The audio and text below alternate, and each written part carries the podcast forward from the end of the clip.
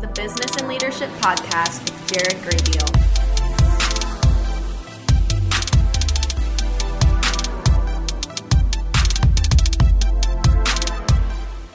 Hey guys, welcome back to the Business and Leadership Podcast. This is your host, Jared Graybeal.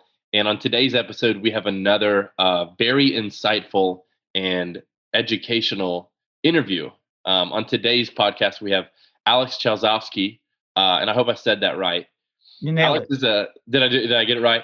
You got it perfect. Sick. Sometimes when you have the last name, you literally flip it in your mind and you say it the opposite. So I'm glad I got it right. Um, Alex is the senior consulting advisor at ITR Economics, uh, which is an e- economic research and consulting firm.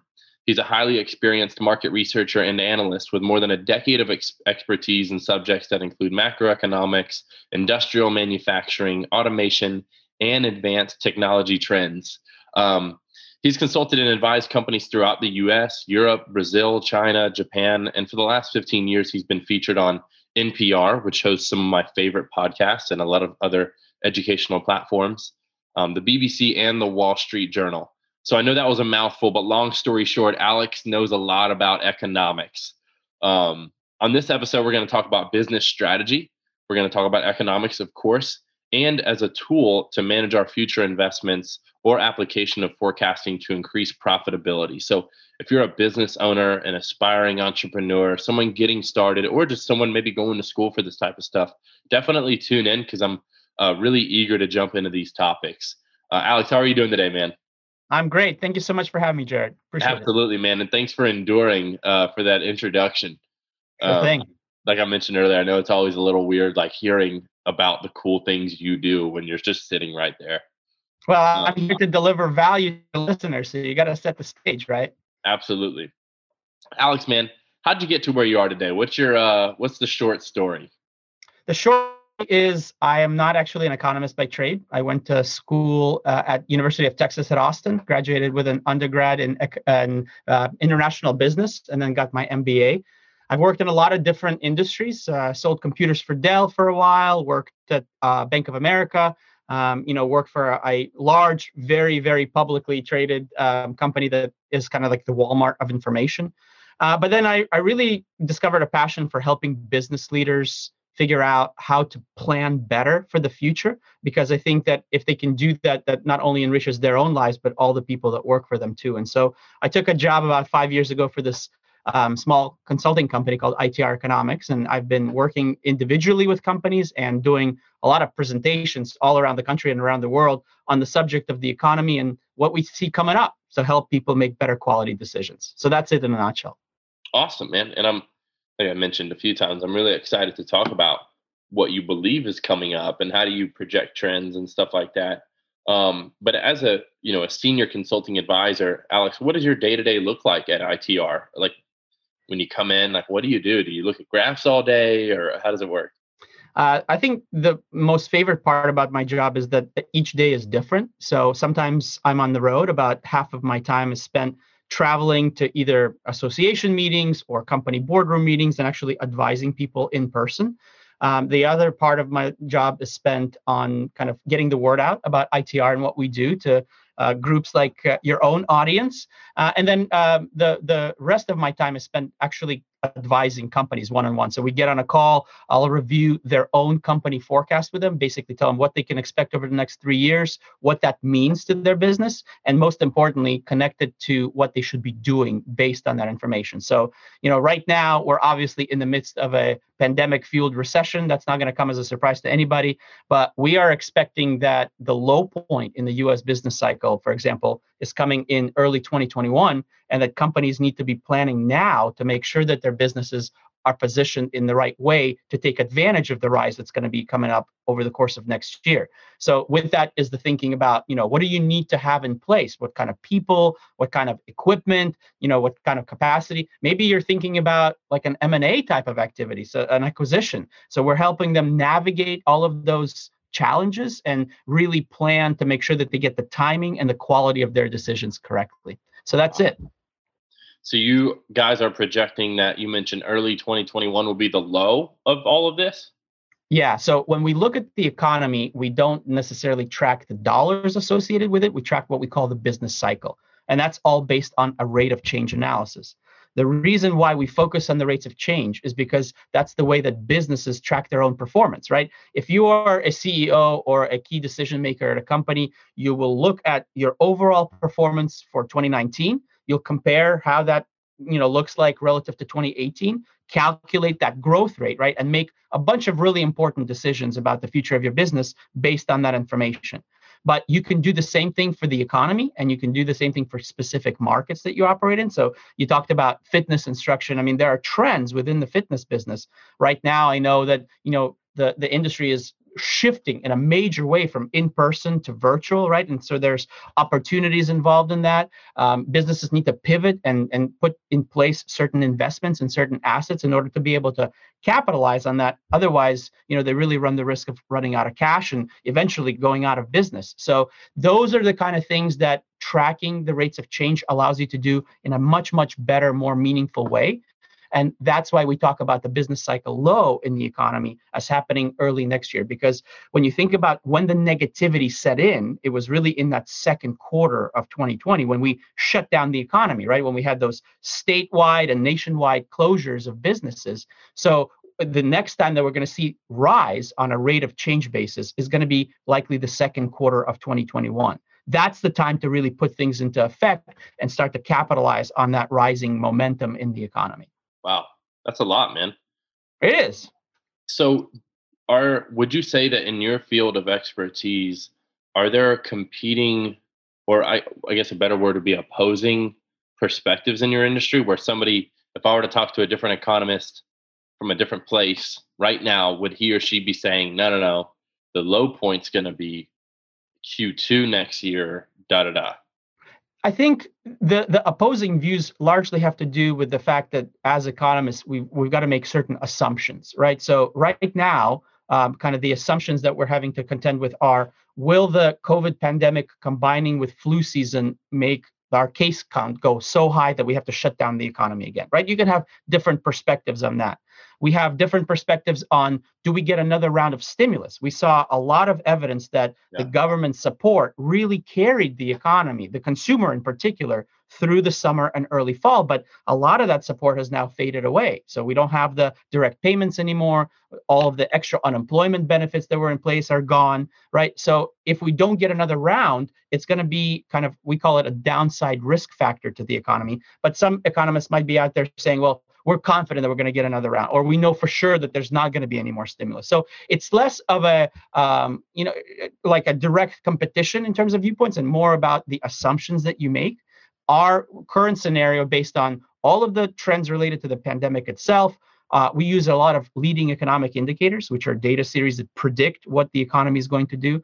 And then when we look at what's going on on Capitol Hill, kind of this bridging of the divide between Democrats and Republicans and coming closer and closer to the next round of stimulus, we think that that bodes well for the recovery that started this summer to really gain momentum as we get into 2021. So that's our perspective. Really interesting. And you mentioned that, um, you know, as a consultant, you you would consult and advise with business owners um, on how they can prepare for upcoming trends and things like that. Um, can you give me an example, like a, maybe uh, maybe don't tell me the name of the company unless you're allowed sure. to, but just give me an example of a, of a recent experience. Yeah, absolutely. So um, we really focus on helping people understand that the data that they have in house, their own sales numbers, is magical for lack of a better word. You can get such amazing insights by looking at it in the right way that you can essentially see around the corner kind of six months into the future of your business. Are you accelerating? Are you slowing down? What does that mean? So i work with clients across a huge range of industries from manufacturing to construction to service providers.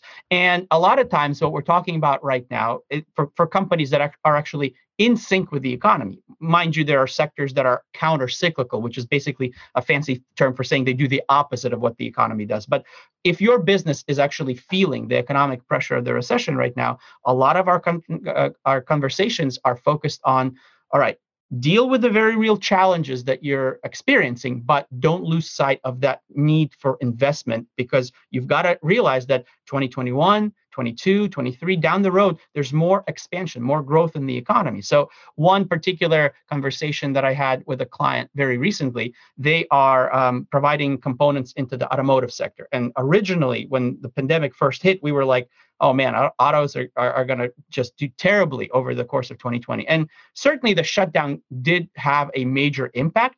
But what we're seeing right now is that the average inventory level on a car dealership lot has fallen from about 60 days, which car dealers are are comfortable with to about 50 days. And so these guys are saying we need to be ramping up our capacity. We need to make sure that we've got the right people in place. And so my advice to them is you can't just focus on the negativity that you're having right now. Think about 12 months from now, where you're going to be, what your customer demands are going to be, and plan for that because it takes time to get all those things in place. So that's one example, but there are a myriad of examples I can give you from all sorts of different industries. Okay. Now, do you think this year, uh, with the pandemic and everything, and everything that you know about trends, would you say this year is a good year to start a business or a bad year to start a business? It's actually really interesting you asked me that because I just came across some research that says not only is this year good, just relatively speaking to the economic cycle, but we've actually had way more new business startups this year than we have in the past. So compared to 2019, you know, we've got almost like a 30% increase in new business formation. And when you think about the mentality kind of the the logic behind investing i think it makes a lot of sense it's kind of like the stock market right you want to buy low and sell high, right? So uh, starting a business where when your costs are going to be lower, right? There's going to be a lot of pressure in the non-residential commercial construction market, for example, right? We, we've overbuilt. We've got all of this shift away from the office. Leasing of commercial real estate space to start your business is going to be cheaper today than it was a year ago. So from that perspective, you can leverage other people's pessimism, buy in lower, right? And then have a lower baseline to start growing your business from. Plus, you're positioning yourself to capitalize on that momentum in your first full year of operation, right? So I think it makes a great deal of sense to start the business. You obviously have to be very careful and watch your expenses right now. You know, if you can, my advice would be try to use somebody else's money to do it because interest rates are extremely low, right? Even lines of credit for small businesses, you can get around 5%, which is really, really good by historic standards. So leverage that kind of negativity in the cycle to your advantage and do something that you're passionate about and see the results of that down the road when the economy is growing. I love that. Um, what if you weren't going to start a business in the pandemic? What what is the next best time? Well, um, I think just generally speaking, anytime there is a downturn in the economy, anytime that that you're going to have um, kind of this opportunity to buy at the low point, that's always something good to look at. And it applies not only to starting a business, but also to personal investments, right? So beside the stock market, I mean, if you think about it, if you invested when everybody else was running for the hills in March, the stock market has made up that and then some, right? Especially if you were, you know, looking at Tesla or something along those lines. Yeah. But the the the general notion is all asset classes tend to benefit if you're buying at the low. So real estate investment, housing market, for example, you know you've got an, a great opportunity there. Uh, you've got a lot of uh, a lot of different ways to leverage the negativity. I mean even if you're an existing business owner right and you're looking at um, renewing a lease with your landlord leverage the pessimism out there to negotiate lower monthly terms on that lease you know uh, and and perhaps if you offer them look i'll lock in my lease for 24 months instead of 12 months you can get an even bigger discount so it's me- using this psychology of people's perspective during a downturn to your advantage and it applies to a wide spectrum of different asset classes and different investments that you can leverage yeah so now's a good time to negotiate certain things yes for sure um, I will say that with a little bit more, uh, trying to, you know, to the audience, try not to negotiate everything because some people are struggling. So don't beat them up. Um, for sure. For sure.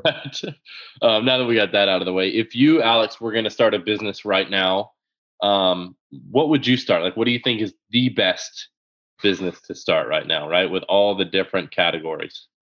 Well, so, I mean, obviously, there's so many things to choose from that that it's it's hard to pick one. But I, I will tell you that um, you know there are segments that tend to go through boom and bust cycles, and there are segments that tend to be a little bit more slow and steady. Um, so I think it depends on your your personal risk preference profile, right? If you're okay riding the volatility of the markets, you know, certainly um, look at at, at, things that are beaten up right now, things like in the manufacturing domain, for example. You know, if you're in um, leaning towards something in the construction sector, I would look at non-residential because again, it's the low point versus housing, which is on fire right now, doing really, really well.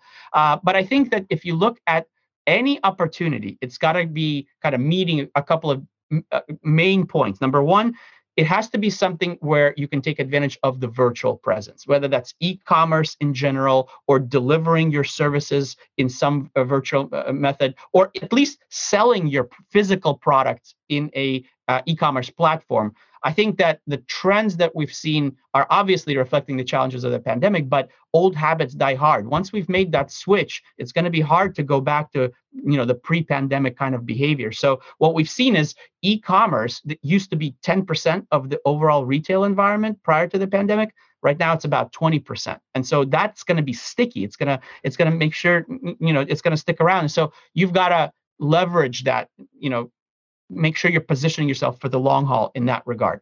Um, as far as sectors are concerned, uh, we are clearly seeing things related to the consumer hold up better right now than industrial type of segments. So, um, in particular, uh, I, I, think you know uh, you've got some some tendencies. Obviously, there's the markets that are doing extremely well, but I'll give you a perfect example. One of my customers um, is absolutely booming right now, and it's not someone that you think. So this is a company that provides fixtures for uh, bathrooms and things of that nature. So they provide sinks and, and toilets. And, and you'd think, right, with the, all the construction activity being down, it's it's just must be devastating for their business. The reality is they're benefiting from this major shift from you know regular faucets to the touchless products, right? Because people are germaphobes now. You, know, you don't want to touch anything. So their business is through the roof like they've never seen before and it's really capitalizing on these very unique trends related to the pandemic right now so i say if you can find something like that in the near term to capitalize on it certainly would would be a good idea to do so yeah i think if you were to look at starting a business you have to ask yourself like do i want to benefit right away or do i want to benefit long term for sure for um, sure it might even be an opposite idea yeah for you Alex, I mean, the, other, but the, one other point that I'll make is there are a lot of distressed businesses out there. So I would say maybe don't have to start completely from scratch, right? There's going to be companies where they don't have a good cash position, so they have to declare bankruptcy, and you can pick up the assets of that business for a big discount, right? Pennies on the dollar in many cases. So I would say don't necessarily think that you have to start completely from scratch. Maybe there's an opportunity for you to you know take out a loan and buy an existing business. As long as you think that the long-term prospects are good you might be actually very benefited by that down the road. Yeah that's a great idea too. Most i think most especially young people don't consider whenever they think of business. Um, mm-hmm. a lot of times when people go into you know acquiring a business it's usually they're come you know coming towards retirement and they're like well you know let me look in the the money pages for the next business that's selling yeah. something like that. Yeah. Um, I, I would say that that the the verticals that I would absolutely encourage people to focus on, anything related to healthcare, that's going to be good long term, really really good anything related to technology, right? Because we, we, are constantly increasing the amount of interaction with technology that we have. So whether it's consulting services or actually making something in the tech space, that's a good idea. Anything related to education, uh, uh we're still going to need education, and there are huge dynamic shifts in the education platform right now. So when you think down the road, you think about what am I going to be using 10 years from now? What are my kids going to be using 10 years from now? Those are the areas that to me represent the best broad strokes of opportunity. Yeah, that's good. I mean, the same thing almost applies to stocks too. Like if you're going to invest in stocks, for sure, same routes. Um, what what do you think would be the most important hard skill right now to acquire if you were, I mean, I would say young person, but if you mm. were anybody, really?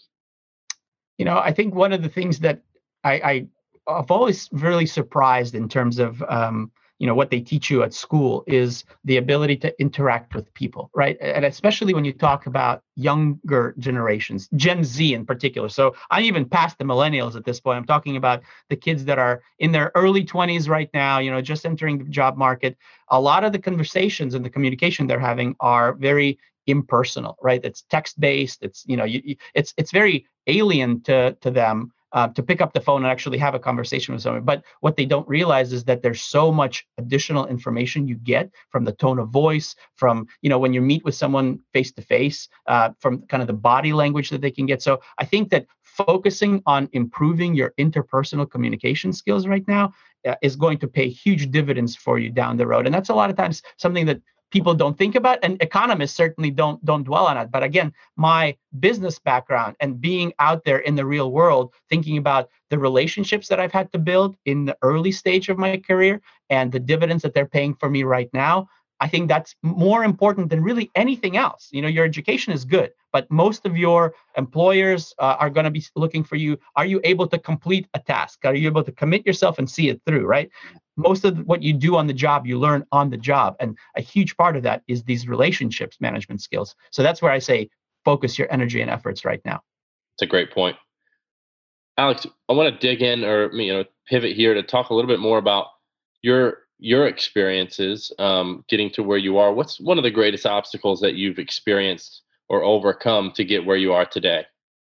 There's been a lot. Uh, I think probably the one that is most formative for who I am today was the fact that I was born in the Soviet Union. I was I lived the first 10 years of my life in Kiev, Ukraine, when it was still part of the USSR, and I emigrated to the States back in 1990. So we came to the US with nothing. Uh, the only thing that the Soviet government allowed us to bring was $100 a person and a suitcase per person. So my my parents, my brother and I, we landed in Dallas, Texas in May of 1990 with essentially nothing to our names. We didn't speak the language at all. Um, and so this this idea that you know, first of all, the sacrifice that my parents made is just phenomenal to me. They were my age right now. And to think about just leaving everything that you've worked for so far behind and just setting out into the world, not knowing where you're going to end up or how you're going to provide for your family when you get there, that just seems like such a shock, right? I, I, can't even fathom what it's like to do that. So uh, my family, I think, sacrificed a lot for me to be here, and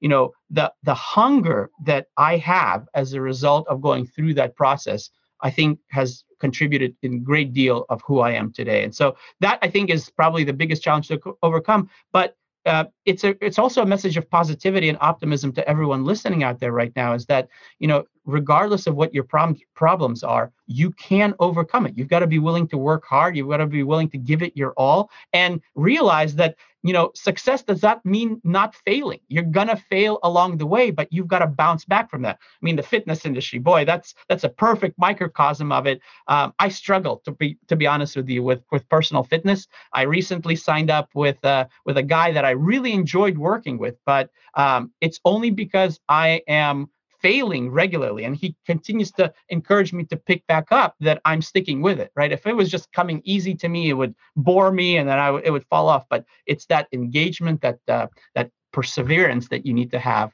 in order to overcome the challenges. That what that's what's going to let you become the best version of yourself and i think that's what we're uh, we're we're all trying to do over our lives. Absolutely. I i love that part of your story and you may not know this, but you're actually the second person I've had on the Business and Leadership podcast that has um, come from the Soviet Union as a kid. Wow. Okay. Uh, yeah. So really interesting. Um, glad to have you on. What What was the other person's uh, storyline? I mean, were they similar, or did they do something totally different? Uh, well, he's not an economist, but okay. he um, he owns some really large uh, jewelry stores um, but he sells gold online. And we mm. talked a lot mm. about that, the e-commerce side of that. Yes. And um, he's transitioned to doing a lot of public speaking and keynote speaking. And um, he's got like a big YouTube channel uh, where he talks about different watches. So I, I don't actually don't know how I came across um, his profile, but I was sort of fascinated in the story and and how he you know how he got to where he is today. And it was a great story.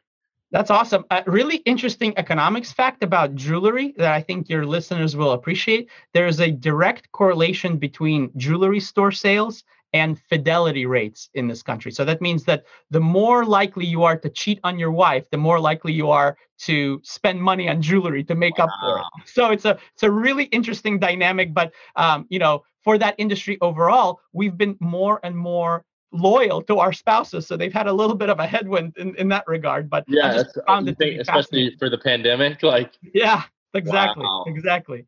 So, so really taken, interesting. They've taken a hit this year.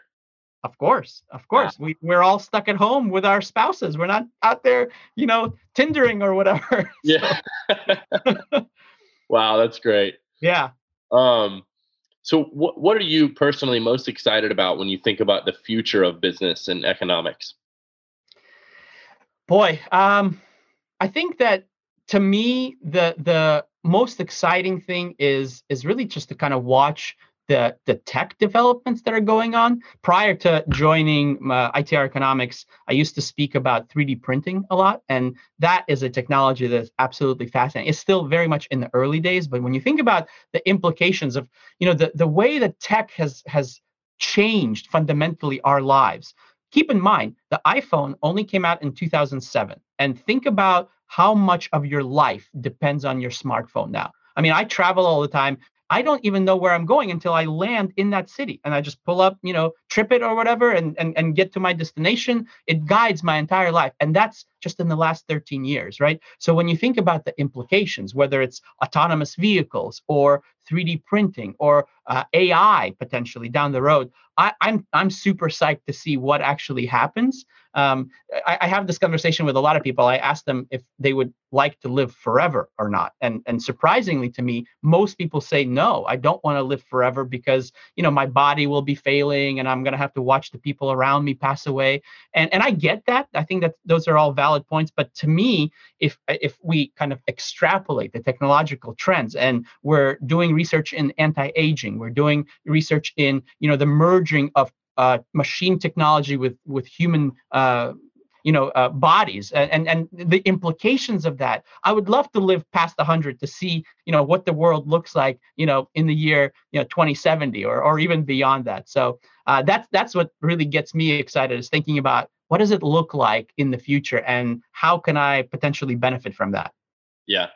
That's some really uh weird stuff to anticipate, you know? It is. It is. Uh, bonding robots with human organisms and um, yeah. you know it's it's funny it's not funny it's kind of weird but it is funny some of the stuff i remember watching like mortal kombat as a kid and you've got jax who has like one sure. arm that's like a bio bio it's a robot arm you know yeah yeah you got robocop you know and you've got and then later on we've got iRobot, um, and yeah. you know what I mean. And it's like all this stuff. We look back and we're like, that's it's going to happen. Oh, you know it. Yeah, I, am a huge believer um, in the sense that if we can imagine it, eventually we'll figure out a way how to make it happen. I mean, you look at what Elon Musk's Neuralink company is doing, right? It's it's the interface of computer with the brain.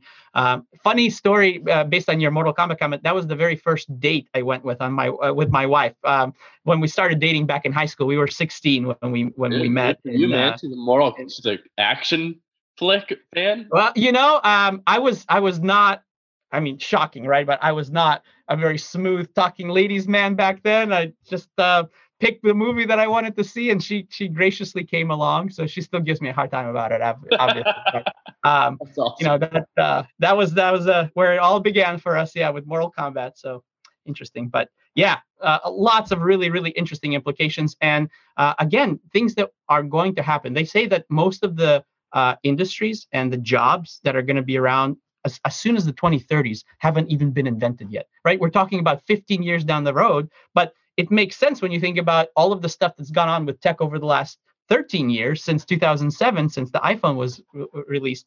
I can see it happening, right? So it's really interesting and exciting to see how it unfolds.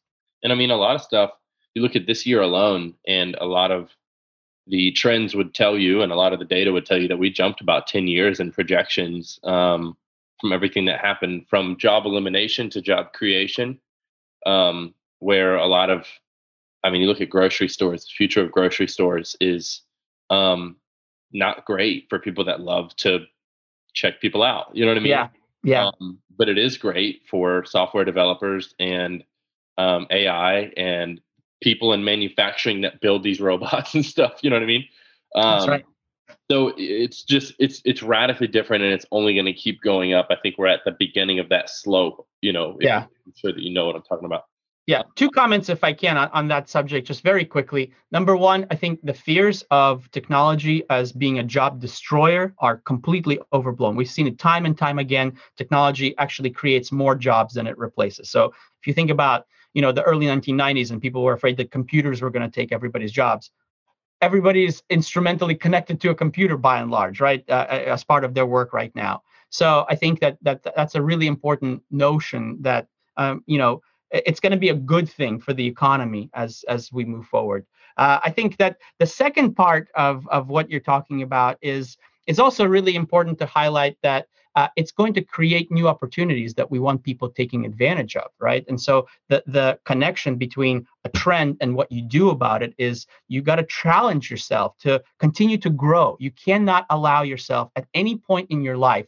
to plateau. I think that that to me when I came here from the Soviet Union, I thought about America as the land of opportunity. What really struck me is how many people just kind of give up. You know, they they get to a certain point in their life, they hit a level of comfort, and then they just kind of cruise control for the rest of it. And and you know, I mean, I'm not passing judgment on anybody, but I think that the opportunities that this country brings to bear are phenomenal, unlike anywhere else in the world. And so you know you got to challenge yourself continue to grow pick up skills. The more skills you have to contribute the more marketable and the more desirable you're going to be down the road. So you know we, we talk about learning a language right? Um, uh, very few americans speak a second language and you can take it literally as in learn Spanish because the demographics are changing, or learn uh, French because that's the most spoken uh, language in Africa, which is going to be the biggest growth area for us in the future, or learn Mandarin Chinese, right? Whatever is going to be pursuant to to your passions.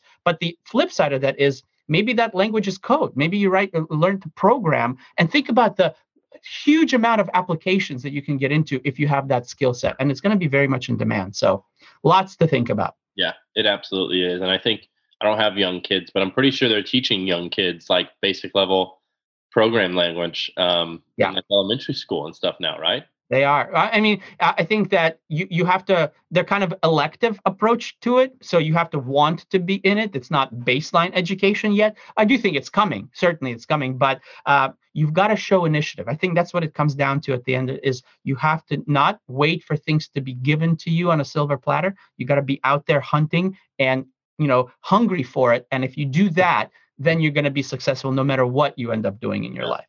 Absolutely, It's just the ability to adapt and to go back to what you just said, um, because I did read the same or maybe similar uh, research, but yes, like computers do, you know, modern technology is taking a bunch of jobs away, but it's creating just as many and much more, right? Yeah. So it's like, yes, you may not be able to get your first job at a grocery store in five years because it may not be a job, it might be all self checkout but your first job might be more fulfilling because then you'll be able to create entry level code for the next I don't know, like the next thing, right? Like yeah. Um so I think that I think what technology is doing is just creating more jobs where people can take ownership of what they're creating. Um, yeah. and that's really interesting. But you know, it's it's it's sort of forcing passion back into the workplace.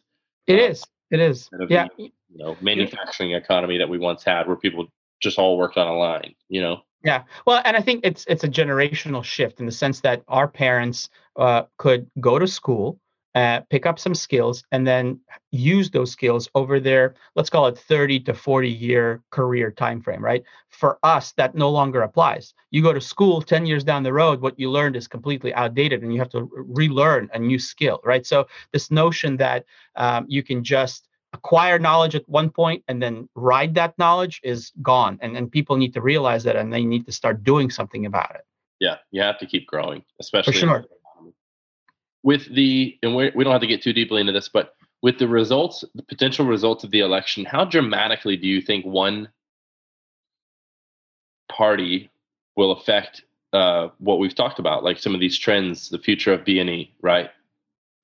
So we've done a lot of research in this area, and I think this will come as a surprise to most people, but the results of the November presidential election are not going to really impact our economy next year. Um, it, it, really it comes down to two things. Number one, the economy has no preference for a Democrat or a Republican in the White House. We we looked back at all of the presidencies going back to 1950. One year after a presidential election, the average growth in our GDP, which is kind of the broad-based measure of economic activity, is 2.81% for Republican administrations, 2.85% for Democratic administration. It's essentially a rounding error of a difference. So the economy has no preference for a particular party affiliation. What really matters to the economy are policies. And if you look at the impact of potential policy change, I know a lot of people, for example, are really concerned about, you know, Joe Biden's proposed tax plan, especially in the business community.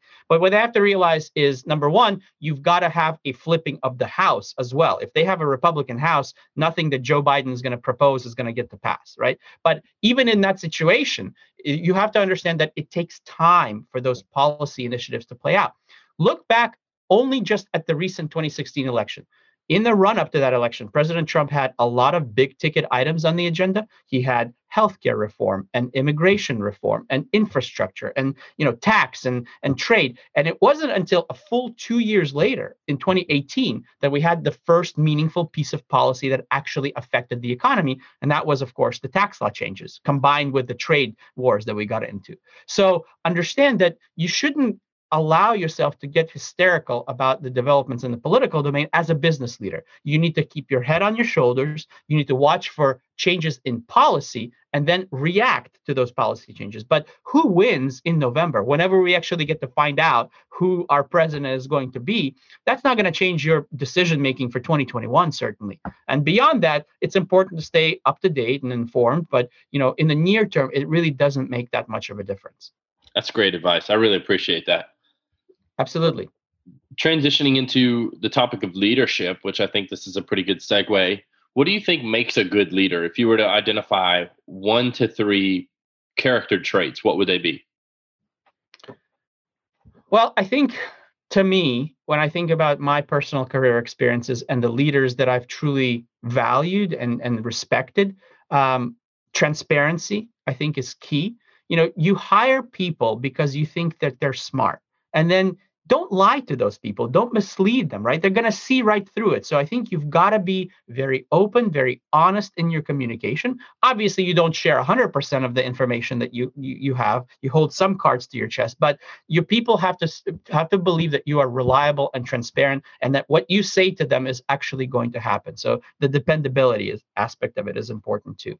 I think um, the second thing is you've got to be willing to do what you ask your own people to do. You know, that's it's a great old school um, idea going back from like generals and armies. You, you can't send your soldiers into a battle that you're not willing to be on the front lines of yourself. So if you're asking your people to make sacrifices, you know, especially right now as many companies are struggling with revenue and you're asking your people to take a pay cut, you can't keep your salary the same because otherwise it's going to be extremely demoralizing to your to your people.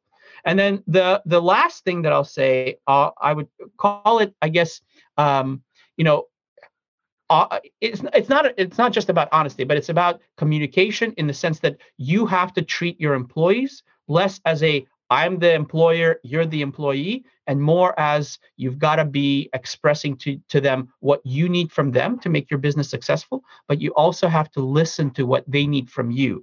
And I think the the transition to this we call it the um, diversified workforce environment, but, but basically the work from home trend, right?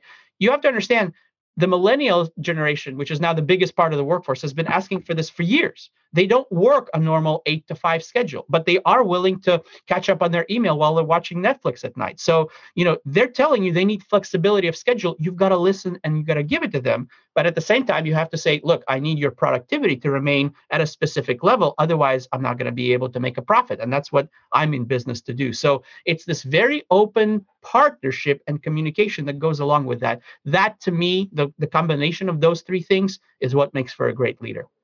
That's good. What do you think contributes the most to business success? And what I mean by that is uh, market timing, which we've talked a little bit about, or leadership, or teamwork, or market conditions, the business model, your product, your culture. which one of those things do you think it trumps all?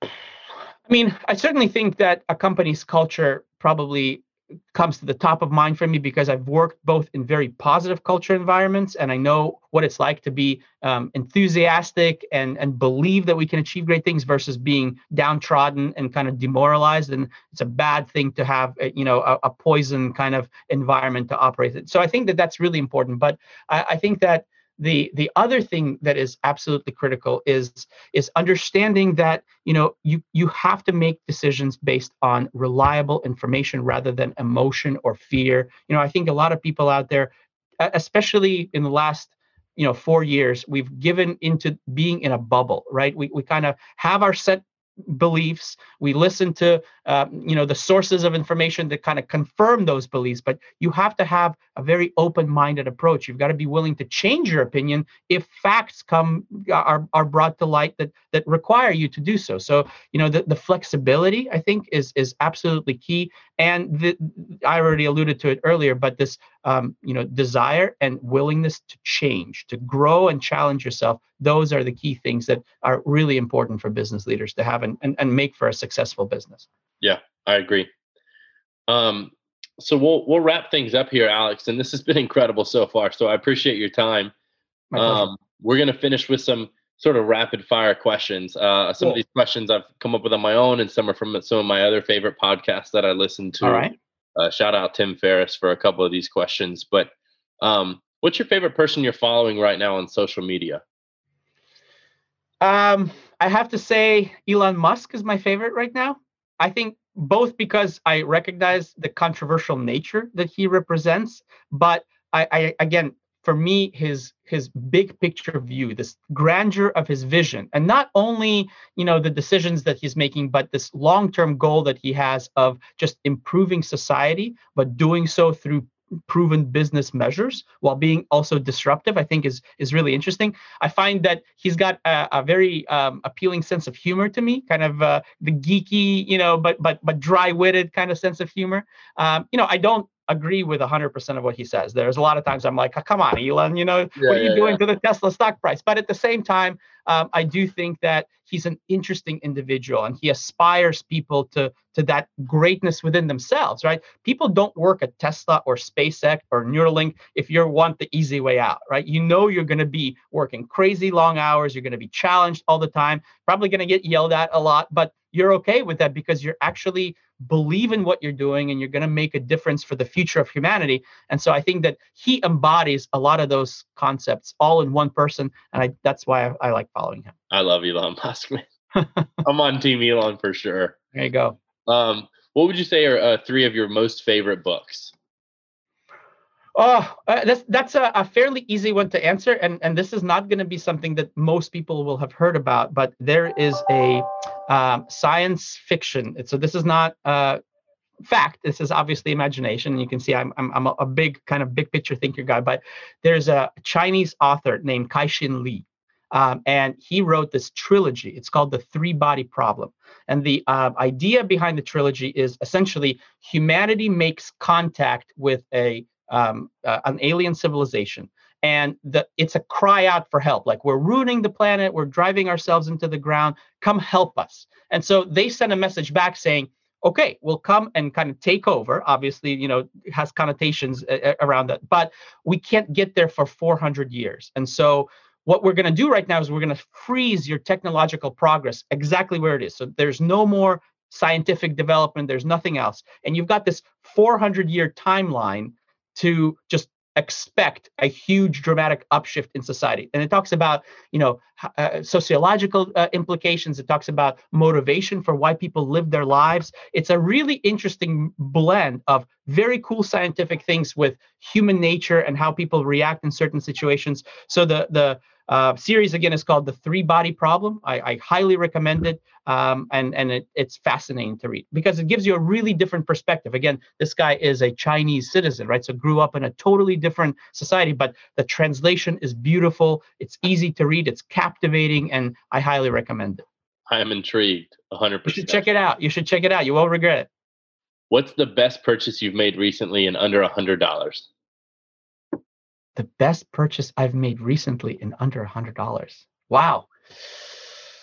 Ooh, that one's going to take some thought. Um, you know, we haven't gone out very much. Uh, we, have taken kind of the conservative approach on COVID. I've got two small kids, a nine and an 11 year old. And, um, you know, so we're kind of uh, hunkered down, but being in New Hampshire, you know, we're very outdoorsy people. So I would say that um, you know hiking gear is is probably the best purchase that I've I've made. Uh, I feel good being out there. You know, you, you're moving your body. You're not stuck at home. Um, it doesn't take much to to to make us happy. You know, so some new hiking poles or something like that is is what I would respond with. Love it. Last one, man. If you could put anything on a big blank billboard on the busiest road that you know, what would it say? Oh, what would it say? Fantastic question. I think that it has to be, you know, use the brain that you were given. Don't just be a follower, right? Just think for yourself. Be um, be someone who, again, is is not just locked into this fixed state, right? You've got to be willing to evolve as a human being. You are put on this earth specifically for that purpose to become a better version of yourself. So, with that, learn, evolve, think, and, and challenge yourself to continue to, to improve who you are as a, as a human being. So, uh, use your brain, I guess, it would be the short version of that. Great. Use your brain. I love that. Yeah. That'll wake some people up on the road. That's right. Um, Alex, how can the audience find you?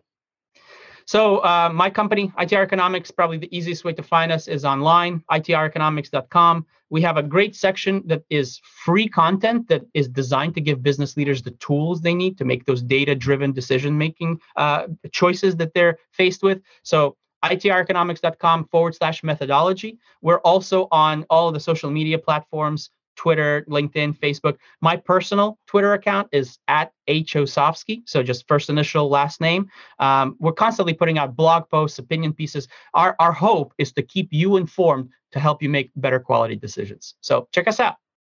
I appreciate that, Alex. And I also appreciate your time today, man. Um, this is some really good stuff. So I'm looking forward to, to listening to this podcast on my own later just to revisit awesome. some of the things that you said. Um, but thanks again for being on the show, man. And until next time, have a great week. Sure thing. You too. Thanks for having me. Yes, sir.